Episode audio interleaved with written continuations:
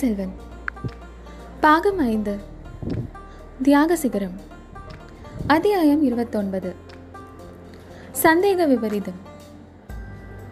பொன்னியின் செல்வர் அரண்மனைக்குள்ளே சென்ற பிறகு காலாந்தக கண்டர் அரண்மனை வாசலில் வந்து சேர்ந்து கொண்டிருந்த வேலக்கார படை வீரர்களை நெருங்கினார். இது என்ன கூச்சல்? அரண்மனைக்குள்ளே சக்கரவர்த்தி நோயுடன் படுத்திருப்பது உங்களுக்கு தெரியாதா? கோட்டையை சுற்றி பகைவர் படை சூழ்ந்திருப்பது தெரியாதா? என்று கடுமை துணிக்கும் குரலில் கேட்டார். வேலக்கார படையின் தலைவன் ஐயா கோட்டையை சூழ்ந்திருப்பவர்கள் பகைவர்கள் தானா? கொடும்பாளூர் பெரிய வேளார் நமக்கு பகைவரானது எப்படி? என்று கேட்டான். சின்ன பழுவேட்டரையர் பொங்கி வந்த கோபத்தை அடக்கிக் கொண்டு அதை அவரிடம்தான் கேட்க வேண்டும். பகைவர் இல்லை என்றால் எதற்காக சைனியத்துடன் வந்து கோட்டையை முற்றுகையிட்டிருக்கிறார்? என்று கேட்டார். சின்ன இளவரசரை சிம்மாசனத்தில் ஏற்றி முடிசூட்டுவதற்காக என்று கேள்விப்படுகிறோம் என்றான் வேலைக்கார படைத்தலைவன். அது உங்களுக்கெல்லாம் சம்மதமா? என்று சின்ன பழுவேட்டரையர் கேட்டார். வேலைக்கார படைத்தலைவன் தன் வீரர்களை திரும்பி பார்த்து நீங்களே சொல்லுங்கள் என்றான். வீரர்கள் உடனே சம்மதம் சம்மதம். பொன்னியின் செல்வர் வாழ்க ஈழம் கொண்ட இளவரசர் வாழ்க என்று கோஷித்தார்கள். இம்முறை அந்த கோஷம் முன்னை விட அதிக வலுவுடையதாக இருந்தது. சின்ன பழுவேட்டரையரின் முகம் சிவந்தது மீசை துடித்தது. ஆயினும் பல்லை கடித்துக்கொண்டு முடிசூட்டுவது பெரிய வேளாரின் இஷ்டத்தை பொறுத்ததா? அல்லது உங்கள் விருப்பத்தை பொறுத்ததா? சக்கரவர்த்தியின் விருப்பத்திற்கு மதிப்பொன்றும் இல்லையா என்று கேட்டார். வீரர்களில் ஒருவன். தளபதி சக்கரவர்த்தி சௌக்கியமாக இருக்கிறாரா? நிச்சயம்தானா? என்று கேட்டான். இது என்ன கேள்வி? என்று காலாந்தகர் சீறினார். சக்கரவர்த்தியை பற்றி ஊரில் ஏதேதோ வதந்தி பரவி இருக்கிறது நாங்களும் அவரை இன்று பார்க்க முடியவில்லை. அதனால் அவருடைய சுகத்தை பற்றி எல்லோரும் மிக்க கவலை அடைந்திருக்கிறோம் என்று வேலக்கார படை வீரர்களின் தலைவன் கூறினான். சக்கரவர்த்தியை நீங்கள் பார்க்க முடியாத காரணத்தை முன்பே நான் சொல்லவில்லையா? சக்கரவர்த்தியின் மனக்குழப்பம் இன்று அதிகமாக இருந்தது. யாரையும் பார்ப்பதற்கு அவர் விரும்பவில்லை. சபா மண்டபத்திற்கு வருவதற்கும் மறுத்துவிட்டார். தளபதி சக்கரவர்த்தியின் மனக்குழப்பத்திற்கு காரணம் என்ன? ஏன் எங்களுக்கு தரிசனம் அளிக்க மறுக்க வேண்டும்? நாங்கள் அதையாவது தெரிந்து கொள்ளலாம் அல்லவா? நல்லது சொல்கிறேன். ஈழத்துக்கு சென்றிருந்த இளவரசரை பற்றி ஒன்றும் தெரியாமல் இருந்ததுதான் சக்கரவர்த்தியின் கவலை அதிகமானதற்கு காரணம். இப்போது இளவரசரை வந்துவிட்டபடியால் தளபதி இளவரசரை நாங்கள் பார்க்க வேண்டும். நன்றாக வெளிச்சத்தில் பார்க்க வேண்டும் என்று அந்த படையினரில் ஒரு வீரன் கூறினான். ஆமாம் பார்க்க வேண்டும். ஈழம் கொண்ட இளவரசர் வாழ்க என்று எல்லோரும் சேர்ந்து கூவினார்கள். இளவரசர் முதலில் சக்கரவர்த்தியை தரிசிக்க வேண்டும் அல்லவா? பிறகு இஷ்டப்பட்டால் உங்களையும் வந்து பார்ப்பார். நிச்சயம்தானா? ஒருவேளை பாதாள சிறைக்கு அனுப்பப்படுவாரா? வேறொரு நாளாக வேறொரு சந்தர்ப்பமாக இருந்தால் வேலைக்கார படையினர் இவ்வளவு துடுக்காக பேசியதற்கு சின்ன பழுவேட்டரையரின் வீரர்கள் அவர்கள் மீது போர் தொடுத்திருப்பார்கள். பெரிய ரகலையாக போயிருக்கும். ஆனால் இளவரசரின் திருமுகத்தை சற்று முன் பார்த்த காரணத்தினாலோ என்னமோ காலந்தக கண்டரின் வீரர்களும் மௌனமாக நின்று கொண்டிருந்தார்கள். சின்ன பழுவேட்டரையருடைய கை அவருடைய உடை வாளை நாடியது. மேற்கண்டவாறு கேட்ட வீரனை ஒரே வெட்டில் வெட்டி கொன்றுவிட வேண்டும் என்று ஒரு கணம் எண்ணினார். உடனே அந்த கோபத்தை சமாளித்துக் கொண்டு உரத்து சிரித்தார். இவன் கேட்ட கேள்வி உங்கள் காதிலெல்லாம் விழுந்ததல்லவா? இளவரசர் பாதாள சிறைக்கு அனுப்பப்படுவாரா என்று கேட்கிறான். நல்லது. இளவரசரை சிங்காதனத்தில் ஏற்றி முடிசூட்டுவதோ பாதாள சிறைக்கு அனுப்புவதோ என்னுடைய அதிகாரத்தில் இல்லை. சக்கரவர்த்தியின் விருப்பத்தின்படிதான் நடக்கும். இளவரசரை பாதாள சிறைக்கு கொண்டு போவதாக இருந்தாலும் இந்த வழியாகத்தான் கொண்டு போக வேண்டும்.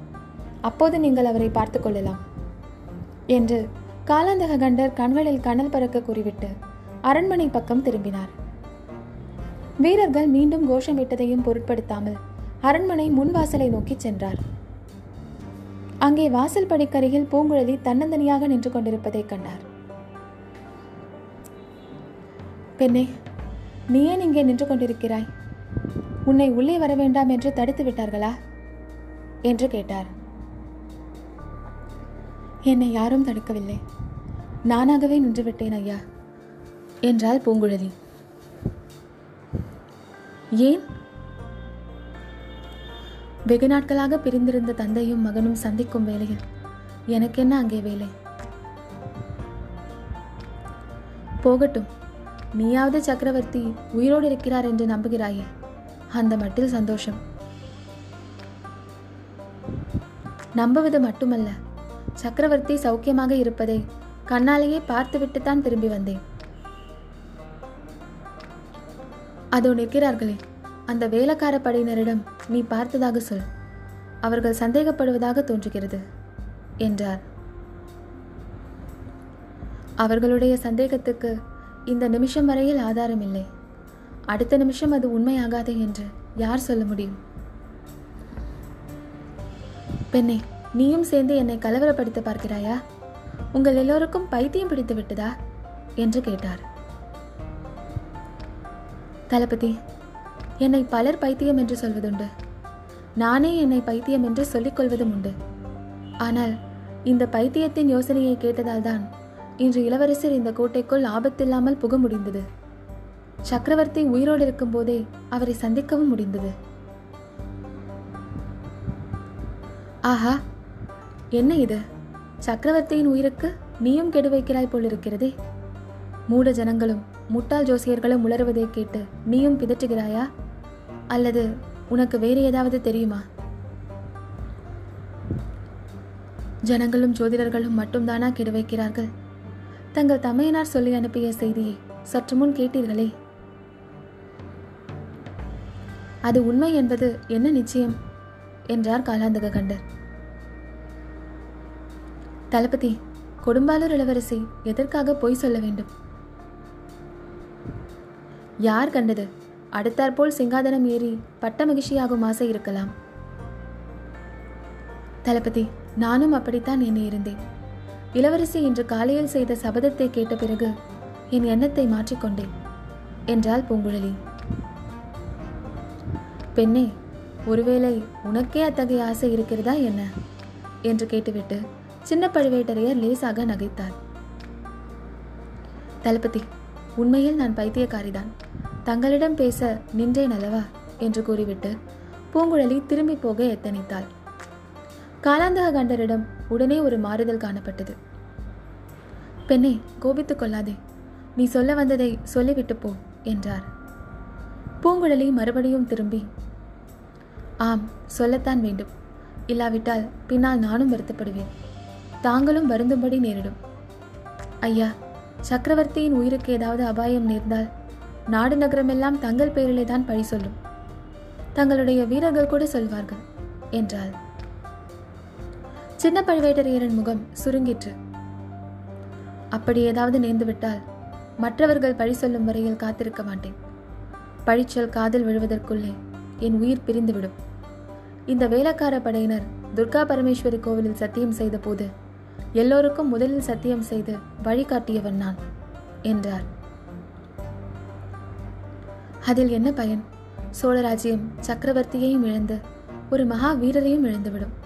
அதை காட்டிலும் முன்ஜாக்கிரதையாக இருப்பது நல்லதல்லவா? பெண்ணே நான் முன்ஜாக்கிரதையாக இல்லை என்று சொல்கிறாயா? இதோ இந்த அரண்மனையை சுற்றி இவ்வளவு வீரர்கள் கண்கொட்டாமல் நின்று காத்து வருகிறார்களே எதற்காக? முதன் மந்திரி அனிருத்தர் கூட நான் அறியாமல் அரண்மனைக்குள்ளே போக முடியாது தெரியுமா? தெரியும் தளபதி. ஆனால் அரண்மனைக்குள்ளே இருந்தும் அபாயம் வரலாம் அல்லவா? என்ன பிதற்றல் அரண்மனை பெண்கள் சக்கரவர்த்திக்கு விஷம் கொடுத்து கொன்று விடுவார்கள் என்று சொல்கிறாயா? அல்லது ஒருவேளை இப்போது இளவரசருடன் உள்ளே போனாலே அந்த கொடும்பாளர் பெண்ணின் பேரில் சந்தேகப்படுகிறாயா? என்றார். தெய்வமே அந்த சாது பெண்ணின் பேரில் சந்தேகப்படுகிறவர்களுக்கு நல்ல கதி கிடைக்காது. அவளுக்கு அவ்வளவு சாமர்த்தியமும் இல்லை.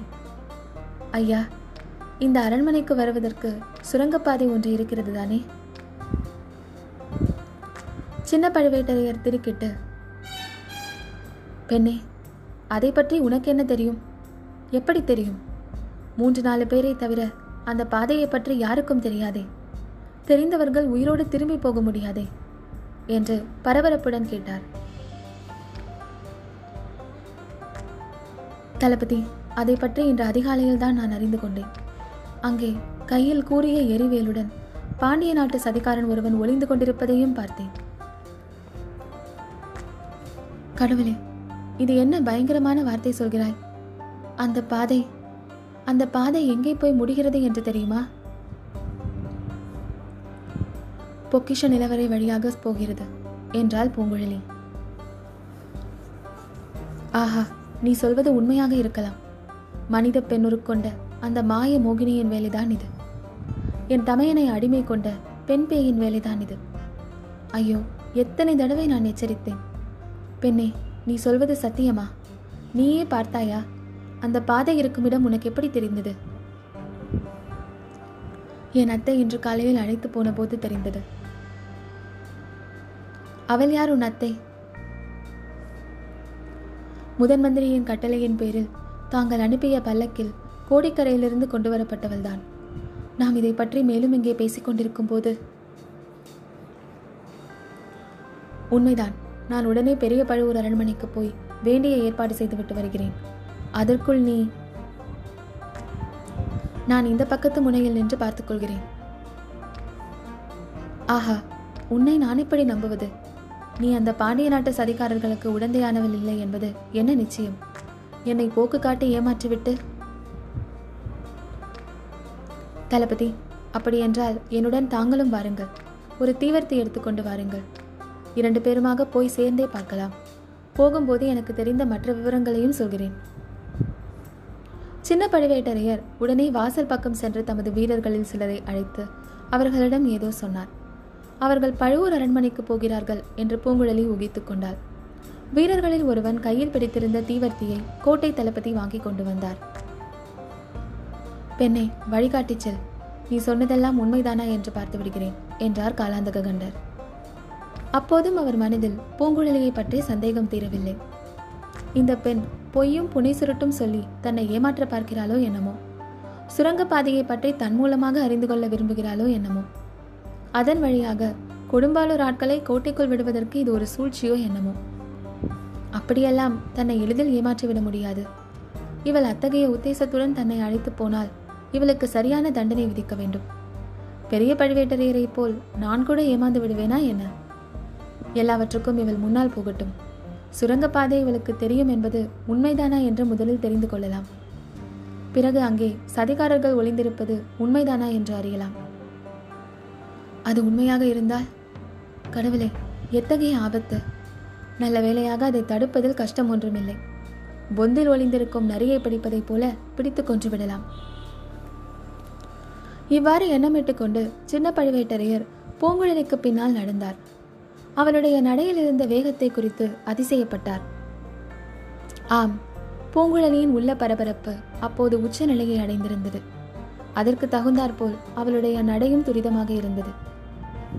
பூங்குழலியின் வாழ்க்கையில் சில காலமாகவே அபூர்வமான சம்பவங்கள் நடந்து கொண்டிருந்தன. ஆனால் அன்றைக்கு நிகழ்ந்தவை போல் அதற்கு முன் என்றும் நடந்ததில்லை. அதிகாலையில் அவளை தூக்கத்திலிருந்து அத்தை தொட்டு எழுப்பினாள். அவர்கள் படுத்திருந்த அந்தப்புறத்தின் மேல் மச்சு பலகனியில் கோரமான முகம் ஒன்று தெரிந்தது. உடனே அது மறைந்தது. மந்தாகினி சத்தம் செய்யாமல் எழுந்து பூங்குழலியையும் அழைத்து கொண்டு மூடி கிடந்த சிற்ப மண்டபத்துக்குள்ளே சென்றாள். மேல்மச்சு பலகனியில் பார்த்த அதே பயங்கரமான முகம் ராவணனுடைய தலைகளுக்கும் அவன் கைகளினால் தாங்கிக் கொண்டிருந்த கைலியங்கிரிக்கும் நடுவில் ஒரு கணம் தெரிந்து மறைந்தது. இருவரும் அந்த சிலையின் அருகில் சென்று பார்த்தார்கள். ராவணன் தலைகளுக்கிடையில் சுரங்க வழி ஒன்று ஆரம்பமாகிச் செல்கிறது என்று பூங்குழலி அறிந்தார் மந்தாகினி முதலிலும் பூங்குழலி அவளை தொடர்ந்தும் அச்சுரங்கப்பாதையில் இறங்கிச் சென்றார்கள். பூங்குழலிக்கு முதலில் கண்ணே தெரியவில்லை. அத்தகைய அந்தகாரம் சுரங்கப்பாதையில் குடிக்கொண்டிருந்தது அத்தையின் கையை பிடித்துக்கொண்டு தட்டு தடுமாறித்தான் போனாள். பாதையிலிருந்து சில படிகள் ஏறியதும் ஒரு மண்டபத்துக்குள் இருவரும் வந்துவிட்டதாக தோன்றியது. அங்கேயும் இருள் அடர்ந்துதான் இருந்தது. கையினால் தடவி பார்த்து கொண்டு தூண்களிலும் சுவர்களிலும் முட்டிக்கொள்ளாமல் போவதே கஷ்டமாக இருந்தது. சிறிது நேரத்துக்கெல்லாம் மேலே எங்கிருந்தோ சிறிய ஜன்னலின் வழியாக சொற்ப வெளிச்சம் வரத் தொடங்கியதும் பொழுது நன்றாக புலர்ந்திருக்க வேண்டும் என்று பூங்குழலி ஊகித்தாள்.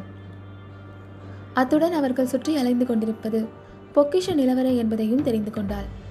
ஆனால் மந்தாகினி அத்தை எந்த மனிதனை தேடிக்கொண்டு வந்தாலோ அவன் அகப்படுவான் என்று தோன்றவில்லை. இருள் சூழ்ந்த அந்த நிலவரையில் ஒளிந்து கொள்வதற்கு எத்தனையோ இடங்கள். அவன் எங்கே ஒளிந்திருக்கிறானோ என்னமோ. நாம் அவனை கண்டுபிடிப்பதற்கு முன்னால் அவன் நம்மை கண்டுபிடித்து பின்புறமாக வந்து குத்தி கொன்றாலும் கொன்றுவிடலாம்.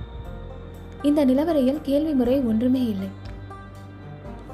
பூங்குழலி இப்படி எண்ணமிட்டுக் கொண்டிருந்த பொழுது மந்தாகினி அவளுடைய அபூர்வமான குரலில் மானிட குரல் என்றோ பிராணியின் குரல் என்றோ கண்டுபிடிக்க முடியாத குரலில் கூச்சலிட்டாள். அதைத் தொடர்ந்து பீதி நிறைந்த ஒரு மனித குரல் ஓலமிட்டது. நிழல் போன்ற உருவம் ஒன்று தடுத்தடுவென்று ஓடியது. பலகனியின் முகத்தை காட்டிய மனிதனாகத்தான் இருக்க வேண்டும் என்று பூங்குழலி தீர்மானித்துக் கொண்டாள். அத்தையின் குரலை கேட்டு அவன் பேயோ பிசாசோ என்று பயந்து ஓடுகிறான் என்று பூங்குழலி அறிந்தாள். இந்த எண்ணம் அவளுக்கு சிரிப்பை உண்டாக்கியது. சிறிது நேரத்துக்கு ஒரு முறை மீண்டும் மந்தாகினி அத்தை அந்த மாதிரி குரல் கொடுத்து அந்த மனிதனை அங்குமிங்கும் தெரிகட்டு ஓடி அலையும்படி செய்தாள். கடைசியாக அவன் ஓடிப்போய் மரக்கதவு ஒன்றில் மோதிக்கொண்டான். பிறகு அந்த கதவை தடதடவென்று தட்டினான். பிறகு கதவு திறந்தது. திறந்த இடத்தில் பெண் ஒருத்தி நிற்பது தெரிந்தது. அவளிடம் அந்த மனிதன் ஏதோ கூறினான். அந்த பெண் சிறிது தயங்கியதாகவும் அந்த மனிதன் அவளை பயமுறுத்தியதாகவும் தோன்றியது. பிறகு அவள் திரும்பி போனாள். மனிதன் கதவின் அருகிலேயே நின்று எட்டி பார்த்து கொண்டிருந்தாள் சற்று நேரத்துக்கெல்லாம் அந்த பெண் கையில் ஒரு விளக்குடன் வந்து சேர்ந்தாள். இருவரும் நிலவரைக்குள் நுழைந்தார்கள். மந்தாகினி பூங்குழலியின் கையை பிடித்து அழைத்துச் சென்று ஒரு பெரிய தூணின் மறைவில் நின்று கொண்டாள். விளக்கு வெளிச்சத்தில் அந்த மனிதனுடைய முகத் தோற்றத்தை அவர்கள் நன்றாக பார்த்து கொண்டார்கள். அந்த மனிதனும் விளக்கு கொண்டு வந்த பெண்ணும் நிலவரையின் உட்பகுதிக்கு சென்றார்கள். பேயாவது பிசாசாவது நன்றாக பீதி அடைந்து போயிருக்கிறாய். இவ்வளவு பயந்தவன் இந்த மாதிரி காரியத்துக்கு ஏன் வர வேண்டும்? என்று அந்த பெண் கேட்டது பூங்குழலியின் காதில் நன்றாக விழுந்தது. எந்த மாதிரி காரியம் என்பது அவ்வளவு நன்றாக பூங்குழலிக்கு விளங்கவில்லை. நிலவரைக்குள்ளே விளக்குடன் அவர்கள் மறைந்ததும் மந்தாகினி பூங்குழலியை கையை பிடித்து கரகரவென்று இழுத்துக்கொண்டு போய் திறந்திருந்த கதவின் வழியாக வெளியேறினாள்.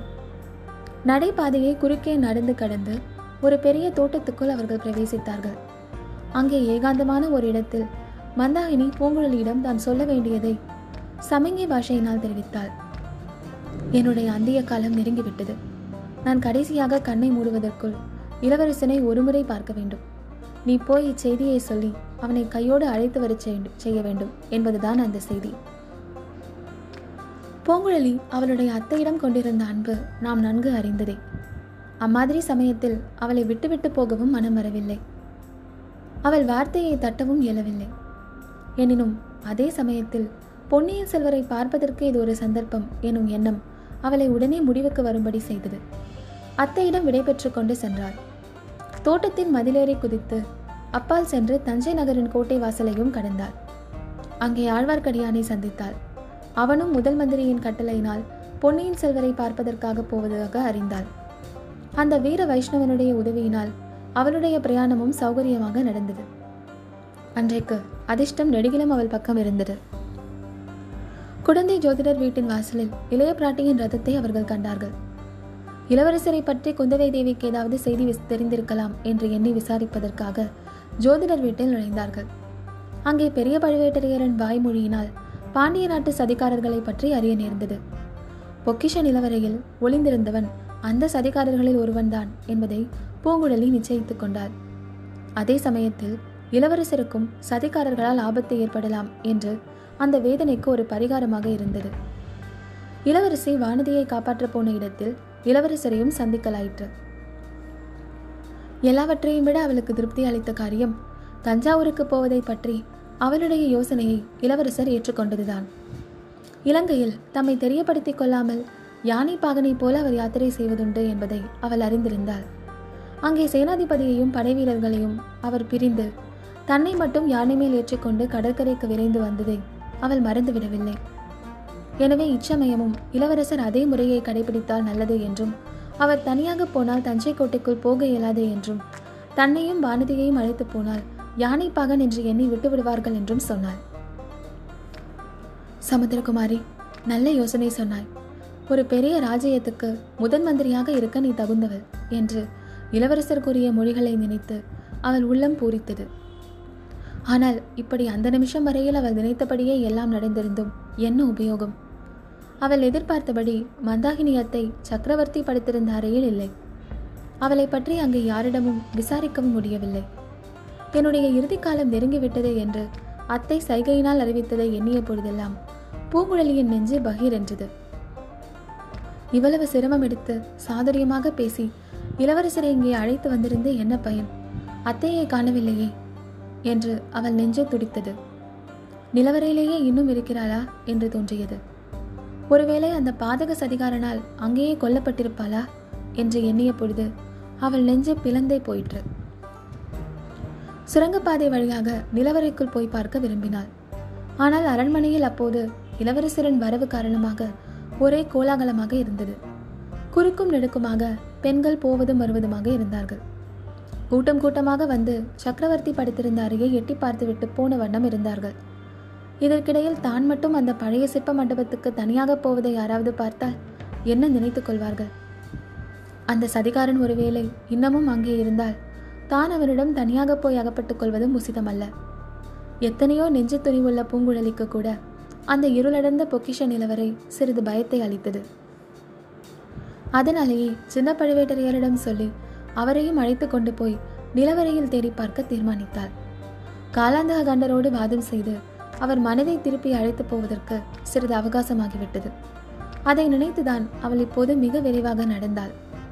விரைவில் ஏதோ விபரீதம் நடக்கப் போகிறது என்று அவளுடைய உள்ளுணர்ச்சி கூறியது.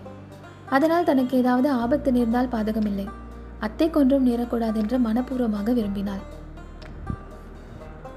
சிற்ப மண்டபத்துக்குள் பிரவேசிக்கும் சமயத்தில் அரண்மனை மாடத்திலிருந்து ஏதோ கரிய நிழல் விழுவதைப் போல் இருந்தது. சுவர் ஓரமாக ஒரு உருவம் போவதைப் போலவும் இருந்தது. அவை உண்மையா அல்லது பிரமையா என்று பார்த்து தெளிவதற்காக சற்று நின்றாள். பெண்ணே ஏன் நிற்கிறாய்? பொய் வெளிப்பட்டுவிடும் என்று பயப்படுகிறாயா? என்று சின்ன பழுவேட்டரையர் கூறியது. காதில் விழுந்ததும் மேலே விரைந்து நடந்தாள். சிற்ப மண்டபத்துக்குள் சென்றதும் ராவணன் தலைகளுக்கும் கைலேங்கிரி நடுவில் இருந்த துவார வாசலை பூங்குழலி சின்ன பழுவேட்டரையருக்கு சுட்டிக்காட்டினாள். சரிதான் இறங்கு முதலில் என்றார் கோட்டை தளபதி. ஏனோ பூங்குழலிக்கு தயக்கம் உண்டாயிற்று. அவள் உடம்பு நடுங்கிற்று. அதே சமயத்தில் கிரீச் என்ற அமானுஷ்யமான குரல் ஒன்று ஓலமிடும் சத்தம் கேட்டது. அது தன்னுடைய அத்தை மந்தாகினியின் குரல் என்பதை உடனே உணர்ந்து கொண்டாள். அந்த ஓலக்குரல் அரண்மனைக்குள்ளே சக்கரவர்த்தி படுத்திருக்கும் அறையிலிருந்து வருகிறது என்பதையும் அறிந்தாள். உடனே அவளுடைய தயக்கம் தீர்ந்துவிட்டது. சின்ன பழுவேட்டரையரை சிறிதும் பொருட்படுத்தாமல் அரண்மனை அந்த புறத்தை நோக்கி விரைந்து ஓடினாள். மீண்டும் அந்த பயங்கர ஓலக்குரல் கேட்டுக்கொண்டே இருந்தது. சக்கரவர்த்தி படுத்திருந்த அறைக்குள் அவள் பிரவேசித்த போது அங்கே தோன்றிய காட்சி அவள் உள்ளத்தில் ஒரு பெரிய சித்திர காட்சியைப் போல் பதிந்தது. சக்கரவர்த்தி சாய்ந்து படுத்த வண்ணம் தமது அருமை குமாரன் அருள்மொழியின் கைகளை தமது கைகளால் பிடித்துக் கொண்டிருந்தார். அவர்கள் இருவருக்கும் முன்னால் மந்தாகினி அத்தை நின்று ஓலமிட்டாள். ஒரு பக்கத்தில் வானதியும் அவளை மருமகளாக பெறுவதற்கிருந்த மலையமான் மகளும் நின்று கொண்டிருந்தார்கள். எல்லோரும் வெறி கொண்டவள் போல் கூச்சலிட்ட மந்தாகினியை பார்த்து கொண்டிருந்தார்கள். மேல் மண்டபத்தின் முகப்பிலிருந்து பாய்ந்து வந்த கூறிய வேலை அவர்களில் யாரும் கவனிக்கவில்லை. பூங்குழலி தன் அத்தையை நோக்கி ஒரே பாய்ச்சலாக பாய்ந்து சென்றாள்.